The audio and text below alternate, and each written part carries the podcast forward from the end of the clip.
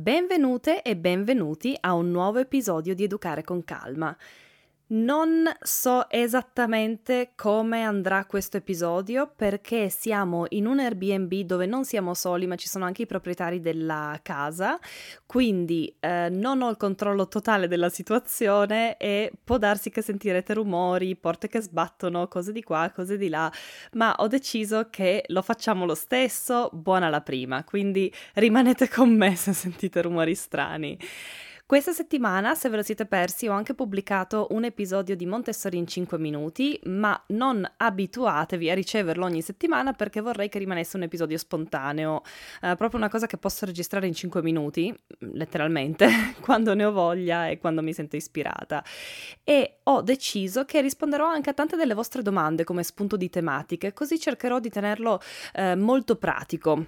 Ma torniamo a oggi e a quello di cui mi piacerebbe parlarvi, ovvero della pazienza, del perché Oliver ed Emily sono così pazienti, come abbiamo coltivato la loro pazienza e anche quanto ci è voluto per arrivare a questo risultato. Ho scelto questo argomento perché capisco che generi molte domande e che sia un po' un desiderio di tutti i genitori quello di vedere la pazienza nei propri figli. Mi scrivete sempre in tantissimi dicendomi ehm, ma mio figlio non è affatto paziente, come faccio ad aiutarlo a sviluppare la pazienza, i tuoi figli sono così pazienti e oggi cercherò quindi di raccontarvi un po' la nostra esperienza, i nostri aneddoti e darvi degli spunti che non sono trucchi, non sono metodi, ma sono proprio solo degli spunti di riflessione che credo potrebbero aiutarvi a capire come nutrire la pazienza dei vostri figli. Vorrei iniziare dicendo che i nostri figli non sono pazienti di natura. A volte mi scrivete, eh, ma i tuoi figli sono così pazienti, come fate? No non sono pazienti, sono bambini normali di 4 e 5 anni, sono naturalmente impazienti come tutti i bambini, ma sono bambini che hanno avuto tantissime opportunità di coltivare la pazienza e quindi ovviamente sono più pazienti. Ed è vero, lo vedo anch'io, lo riconosco, eh, però è proprio un po' come qualsiasi abilità, la pazienza si deve imparare. Se io voglio che i miei figli sappiano nuotare, devo portarli in piscina, devo esporli all'acqua, devo portarli portarli a delle lezioni di nuoto magari. E con la pazienza è lo stesso. Se voglio che sviluppino la pazienza, devo dare loro occasioni di sviluppare la pazienza. Quindi quali sono queste occasioni? Le occasioni sono ovunque, nella vita di tutti i giorni, a seconda del vostro stile di vita, della vostra routine. Per noi che siamo viaggiatori a tempo pieno, sicuramente tante di queste occasioni sono nate in viaggio. Quando si viaggia c'è un sacco di attesa, per esempio all'aeroporto, le code per il check-in, l'attesa dei bagagli, poi l'attesa per comprare il biglietto della metro perché non abbiamo un'auto, l'attesa del proprietario dell'Airbnb che ci deve dare le chiavi o la reception dell'hotel, attesa, attesa, attesa, attesa. Infatti noi devo ammettere che abbiamo conosciuto tantissime famiglie in viaggio, proprio come noi, che hanno venduto tutto e sono partite per viaggiare e quando ci confrontavamo con loro, devo ammettere che tutti eravamo d'accordo sul fatto che il viaggio abbia insegnato moltissima pazienza ai nostri figli. Per esempio un giorno a Papamoa, dove abbiamo fatto base qui in Nuova Zelanda, eh, abbiamo incontrato una famiglia neozelandese di viaggiatori, proprio come noi. Tra l'altro pensate che questa famiglia l'avevamo conosciuta a Chiang Mai in Thailandia, poi l'avevamo siamo ritrovata per puro caso a Bali, camminando per strada, per le strade di Chengdu, e poi eh, l'abbiamo ritrovata per puro caso di nuovo qui in Nuova Zelanda a un mercatino. Quindi veramente pazzesco. Ma mh, mm, era per dirvi che ci siamo fermati a parlare quel giorno al mercatino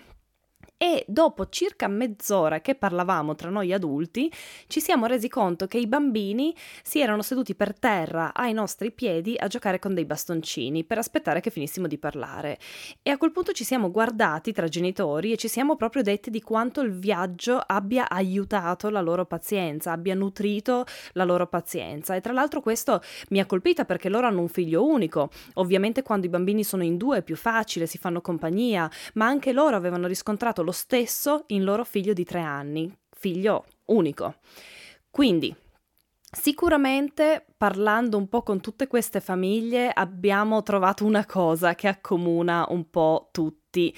e dico tutti perché veramente è qualcosa che ho riscontrato parlando con la maggior parte delle famiglie viaggiatori, di viaggiatori che abbiamo conosciuto e questa cosa è che non usano schermi non usiamo schermi. E lo so che qui solleviamo un polverone, capisco tutte le varie ragioni per offrire schermi ai propri figli, perché gli schermi sono un aiuto a casa, perché aiutano eh, a intrattenere il bambino mentre il genitore fa le faccende domestiche o cucina la cena, perché aiutano ad avere momenti per se stessi, eccetera, eccetera, eccetera, eccetera. Ma ormai voi sapete che cosa penso io degli schermi e sono qui per dirvi la verità senza troppi filtri. E la verità senza filtri è che gli schermi non promuovono la pazienza. Eh, sono un'alternativa sempre disponibile alla noia e la noia è proprio ciò che permette di sviluppare la pazienza. Se i vostri figli non sono abituati ad annoiarsi, non possono sviluppare la pazienza. Se ogni volta che si annoiano diamo loro un dispositivo, uno schermo con una canzoncina o un cartone animato, non possono imparare a trovare soluzioni creative per combattere la noia e quindi non possono sviluppare la pazienza. Gli schermi fanno sì che il cervello si spenga, tra virgolette, sono un po' um, una macchina del tempo per i momenti di noia, nel senso che quando un bambino guarda uno schermo il suo cervello si spegne, non sente il tempo che passa, non sente la noia, non fa lo sforzo di imparare a convivere con la noia. Quindi il bambino nella sua testa pensa perché devo imparare la pazienza se tanto ci sono sempre gli schermi a mia disposizione che mi permettono di non sentire la noia e di non soffrire l'attesa. Non è difficile da capire, è ovvio che il bambino preferisce l'alternativa facile alla noia. Eh, la noia è un processo più difficile, più noioso appunto. Noi abbiamo usato raramente dispositivi in viaggio o nella vita di tutti i giorni, anche in situazioni in cui eravamo disposti e predisposti ad usarli di più, tipo in gite in macchina in cui ogni giorno facevamo due o tre ore di strada alla fine li abbiamo usati molto meno di quanto pensassimo. Per esempio, ricordo in un on the road di circa 18 giorni nel sud della Nuova Zelanda, con una media di due ore al giorno di macchina, o un po' di più, io, la verità, mi aspettavo di usare degli schermi molto di più e invece no, invece sarà capitato una o due volte che abbiamo dato loro un film in macchina ed è stato proprio perché eravamo già dell'idea di farlo, perché a dirla tutta non ne avevano bisogno, avremmo potuto fare senza, avremmo potuto cantare o raccontarci storie o fare un gioco quando notavamo che stavano raggiungendo il loro limite. Invece in quel momento io e Alex abbiamo deciso di dargli un film e certo non mi sono sentita in colpa per averlo fatto perché ho imparato a non sentirmi in colpa per ciò che potrei fare meglio come genitore, perché c'è sempre qualcosa che potrei fare meglio come genitore, ma sì che ho pensato non era necessario. La verità più vera è che non ne avevano bisogno, non ne hanno mai bisogno. E vi dirò di più, non è che quando siamo in macchina non ci chiedano 2345 volte quando siamo arrivati, quanto manca, no, sono bambini normali, ce lo chiedono in continuazione, la nostra pazienza spesso vacilla, ma so per esperienza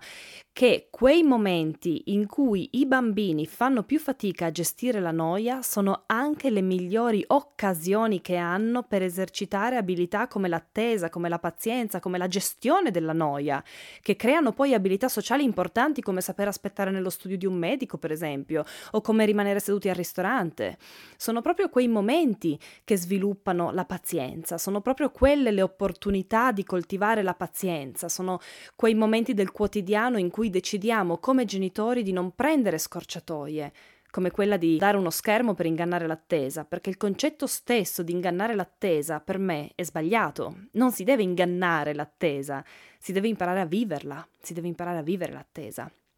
E vi assicuro che per imparare a vivere l'attesa non serve andare a girare il mondo o viaggiare, basta cogliere le occasioni del quotidiano, la coda al supermercato, i viaggi in macchina,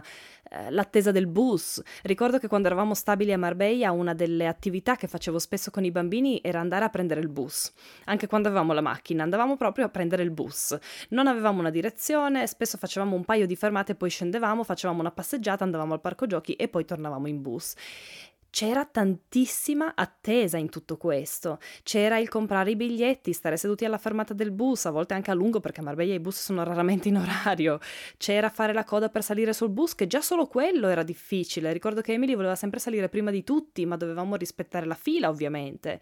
E poi c'era il viaggio, e tutto da capo al ritorno. Ovviamente io non lo sapevo ancora, io lo facevo perché quelle sono i tipi di attività che a me piace fare con i miei figli, che a me piace offrire ai miei figli, ma in quell'esperienza stavamo già iniziando a praticare l'attesa e la pazienza, abilità che poi avremmo usato e sviluppato ancora di più in viaggio. Ma se io, in quei momenti di attesa, avessi dato ai miei figli un dispositivo per ingannare la noia invece di vivere la noia, se avessi tolto il dispositivo solo per quei momenti emozionanti, come il minuto in cui si sale sul bus o i primi minuti di viaggio che sono più emozionanti, il loro cervello avrebbe chiuso bottega e non sarebbe stata un'esperienza di apprendimento, avrei perso l'occasione di coltivare la pazienza, perché la pazienza va coltivata e le occasioni per coltivarla vanno ricercate sia nella vita di tutti i giorni, sia in situazioni in cui magari bisogna uscire un po' dalla propria zona di comfort a volte credo che si debba anche correre qualche rischio, tra virgolette. Ricordo una volta che abbiamo deciso di non prendere l'aereo da Bangkok a Kokod, che è un'isola della Thailandia, una delle ultime isole vergini della Thailandia, e abbiamo optato invece per un bus di 5 ore siamo pazzi, vabbè. Non immaginate la situazione. Ci siamo svegliati alle 3 del mattino per arrivare nella parte di Bangkok dove partiva il bus alle 5, mi sembra. Poi abbiamo preso questo bus in cui i bambini dovevano stare in braccio a noi perché non avevano posti loro e il viaggio è durato 5 ore su strade non proprio piatte, quindi si faceva fatica a dormire tra un salto e l'altro. Poi siamo arrivati e abbiamo ancora dovuto aspettare un minibus, se così lo possiamo definire, visto che non aveva nemmeno le porte. Um, questo minibus ci avrebbe portato alla barca, poi dalla barca c'è stato ancora un'ora di viaggio in barca e poi uh, una mezz'ora di macchina per arrivare all'hotel in questa isola vergine. Ma c'è un viaggio praticamente nella polvere e tutto sal- saltato perché queste strade ovviamente non sono asfaltate. E poi dopo due settimane che siamo stati su quest'isola abbiamo fatto tutto al contrario per tornare a Bangkok. e ve lo racconto per dirvi che sì, certo che abbiamo fatto fatica, certo che abbiamo pensato, eh, magari l'aereo sarebbe stato più facile, ma no, non siamo pazzi, abbiamo valutato la situazione, abbiamo valutato quello che pensavamo che i nostri figli potessero eh, sopportare, tra virgolette, eh, e abbiamo deciso di farlo comunque, anche se sapevamo che sarebbe stata un po' uno, una fatica per tutti. Ovviamente ci siamo preparati ancora di più, abbiamo preparato cosine da mangiare, qualche libro, i loro iPod mini per ascoltare la musica, le loro lavagnette per disegnare e poi abbiamo adattato le nostre aspettative di genitori perché ovviamente se noi li mettiamo in una, situ- in una situazione del genere, in una situazione dove sappiamo che faranno fatica, siamo noi a dover adattare le nostre aspettative. Se chiediamo pazienza a loro, dobbiamo averla prima di tutto noi e in quell'occasione, tra l'altro, non avevamo nemmeno usato dispositivi né all'andata né al ritorno, nessun tipo di schermo, non perché non avevamo l'opzione, avevamo pensato ovviamente nel, nel peggiore dei casi usiamo un film, usiamo una, una serie televisiva, usiamo Curious George, um, quindi l'opzione ce l'avevamo, ma in realtà semplicemente non ci è sembrato necessario in nessun momento, ci è sembrato di poter offrire altre cose come dormire un pochino, come la nostra presenza, come il paesaggio fuori, eh, come contare i templi che vedevamo, eh, i libri, la musica, il cibo. Io e Alex eh, ci sentivamo in grado di poter fare un piccolo sforzo in più e l'abbiamo fatto e i bambini l'hanno sentito e hanno a loro volta risposto con un piccolo sforzo da parte loro. Ma lo ripeto, se noi quella volta e tante altre volte simili, uno, non avessimo deciso di correre il rischio e di uscire dalla zona di comfort, e due, avessimo deciso di optare per i dispositivi, per gli schermi, per ingannare la noia, eh, non sarebbe stata un'occasione di apprendimento, avremmo sprecato l'opportunità di coltivare la pazienza. Ed è questo che io chiamo educare a lungo termine, fare uno sforzo in più oggi per vedere poi i frutti domani, anche perché le scorciatoie purtroppo non educano a lungo termine. E con questa attenzione non voglio dire di non usare mai scorciatoie. Io non sono per gli estremi e non li consiglio mai. Ovviamente bisogna anche conoscere e rispettare i limiti dei propri figli. Vi faccio un esempio. Pochi giorni fa eh, siamo stati a vedere il lancio di un razzo a eh, Mahia, qui in Nuova Zelanda, ma noi eravamo a Napier, circa tre ore da Mahia, quindi quello che avremmo visto era proprio solo un puntino luminoso nel cielo, sapendo che era un razzo che andava nello spazio. Per questo, proprio perché non avremmo visto molto, eravamo in dubbio sull'andare o no, anche perché non c'era neanche la certezza che il lancio sarebbe avvenuto. Ma alla fine abbiamo deciso di spiegare tutto ai bambini per prepararli, per impostare le loro aspettative e andare comunque, perché, mm, perché pensiamo che sia importante imparare anche ad apprezzare ciò che non è davvero sensazionale, un po' come quando li abbiamo portati a vedere le balene in mare, per esempio, che significa ore di attesa per poi vedere una piccola parte della balena e se sei fortunato la coda, che io personalmente trovo emozionante al massimo, ma i bambini ovviamente no, perché di balene ne hanno viste a bizzeffe sott'acqua nei documentari e per loro probabilmente non è sensazionale vederle come le si vede in barca, delude le aspettative ovviamente, ma noi crediamo che è così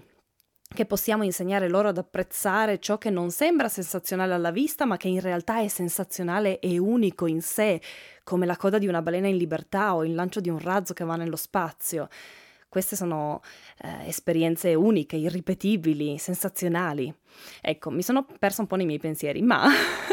vi raccontavo che quando li abbiamo portati a vedere questo razzo, questo lancio, siamo arrivati verso le sette e un quarto di sera sulla cima della collina e vi ricordo che loro vanno a letto verso le sette, quindi per loro era già molto tardi, cosa che ovviamente mi fa capire a me genitore che io devo impostare eh, le mie aspettative, la mia attitudine in maniera diversa. Quindi siamo arrivati alle sette e un quarto, il lancio era previsto alle 7.53, quindi c'era già una bella attesa.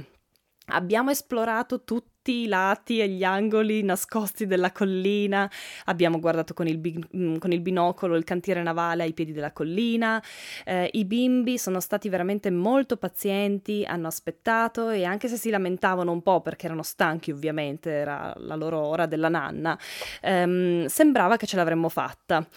Ma poi, verso le 7.45, hanno fermato il conto alla rovescia perché le condizioni atmosferiche non erano favorevoli e a quel punto mm, non sapevamo quanto avremmo dovuto aspettare perché la finestra di lancio era fino alle 9.30, mi sembra.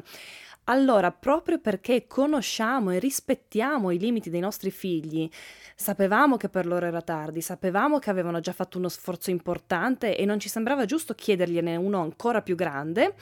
quindi abbiamo dato loro il telefono di Alex con la diretta del lancio. E non è che fosse nulla di emozionante o di sensazionale, era proprio uno schermo fisso sul razzo fermo e ogni qualche minuto c'erano un paio di persone che parlavano e spiegavano qualcosa, ma anche solo quello è stato sufficiente per far passare un'altra mezz'ora finché finalmente hanno dato via il, il via libera al lancio e abbiamo potuto vederlo. Um, quando dico abbiamo potuto vederlo, abbiamo visto un puntino di luce minuscolo nel cielo che però ci ha emozionati comunque perché sapevamo che era un razzo vero e proprio proprio, che andava nello spazio, quindi è stata comunque un'esperienza davvero speciale, siamo stati tutti contenti di essere riusciti a, ad arrivarci a quel momento.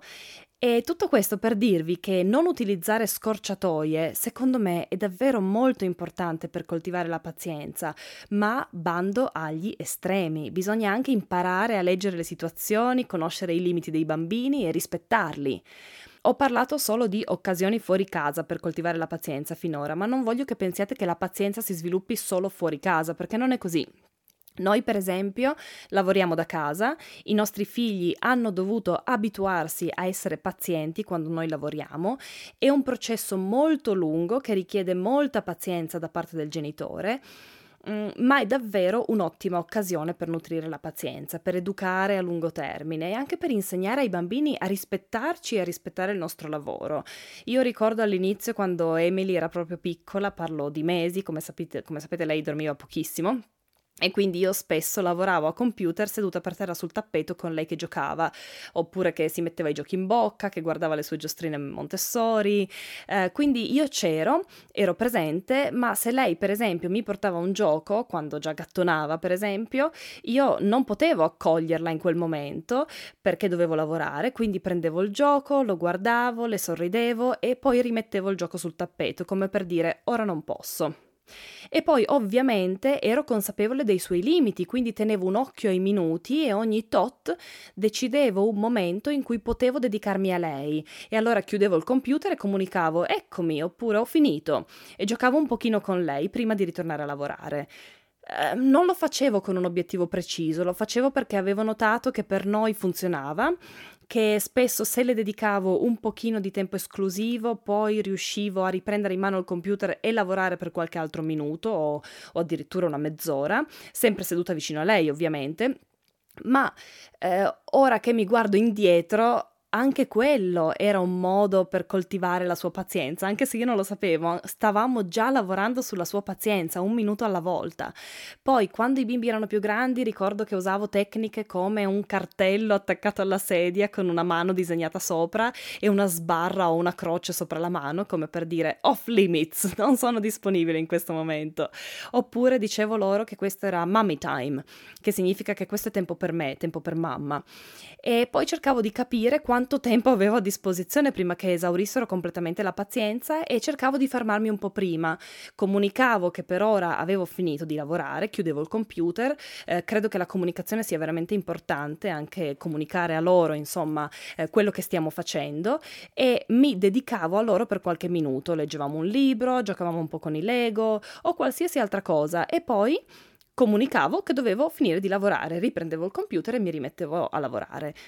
Questo è per dirvi che in realtà anche il fatto che noi lavoriamo da casa ha aiutato moltissimo a coltivare la pazienza e non sempre ci riuscivo, eh. spesso avevo il desiderio di finire un lavoro, ma loro proprio non ne volevano sapere, allora finiva che tutti sbottavamo, ma poi tornavamo sui nostri passi, ci scusavamo, eccetera, eccetera, e alla fine ogni volta comunque tutti imparavamo qualcosa su noi stessi, eh, imparavamo qualcosa sull'altro e anche sui nostri rispettivi limiti.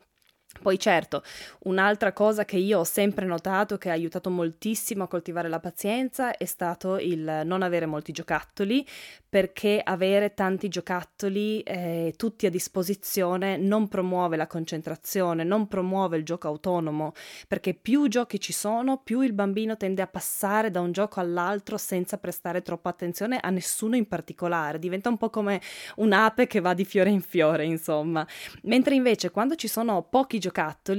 è più probabile che il bambino impari ad apprezzarli individualmente e a giocare più a lungo con un singolo giocattolo. E questo purtroppo credo che sia un errore che tanti genitori fanno inconsapevolmente, eh, ovvero mettono a disposizione tantissimi giocattoli pensando che in questo modo i bambini siano più intrattenuti e riescano a giocare più autonomamente più a lungo, ma alla fine invece ottengono il risultato opposto. Eh, anzi, sicuramente farò un episodio di, mm, del podcast sui giocattoli e sulla scelta del giocattolo, perché è un argomento di cui mi chiedete spesso. Ma oggi il messaggio che volevo vi arrivasse è che la pazienza non è innata, richiede lavoro. Quando vedete la pazienza dei miei figli e pensate vorrei che anche i miei figli ce l'avessero, dovete prima osservarvi e chiedervi quante opportunità state dando ai vostri figli per coltivare la pazienza. E se pensate di non dargliene abbastanza, ricercatele, ricercate l'attesa, vivete la noia, non cercate scorciatoie. Che poi davvero vi assicuro che le scorciatoie nella genitorialità non portano mai, mai, mai a dove vogliamo arrivare. La pazienza è un'abilità che va nutrita, che va coltivata giorno dopo giorno, eh, che richiede tempo, è un apprendimento a lungo termine. E con questo chiudo perché mi sono già dilungata fin troppo, onestamente non so nemmeno che cosa ho detto, non ho proprio seguito un filo logico, ehm, ho seguito un po' una scaletta ma credo di essere rimbalzata da una parte all'altra, ma spero che quello che vi ho raccontato vi abbia dato degli spunti e degli angoli di riflessione diversi e abbia anche piantato magari qualche semino nella vostra mente, i miei amati semini. E spero anche che ovviamente gli esempi che vi ho raccontato ehm, di come noi coltiviamo la pazienza con i bimbi vi possano ispirare a ricercare opportunità per coltivare la pazienza con i vostri figli, anche magari correndo qualche rischio, anche uscendo un po' dalla vostra zona di comfort con i vostri bimbi, ma sempre ovviamente tenendo a mente la persona che avete davanti e i suoi limiti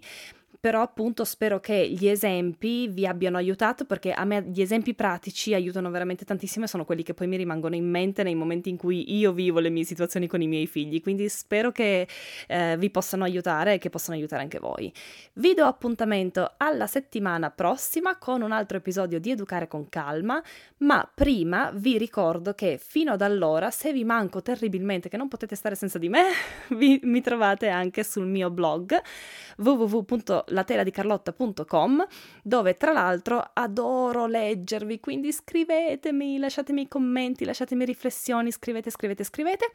e ovviamente mi trovate anche su Instagram e Facebook come La Tela di Carlotta Blog. Buona giornata, buona serata o buonanotte a seconda di dove siete nel mondo. Un abbraccio, ciao ciao!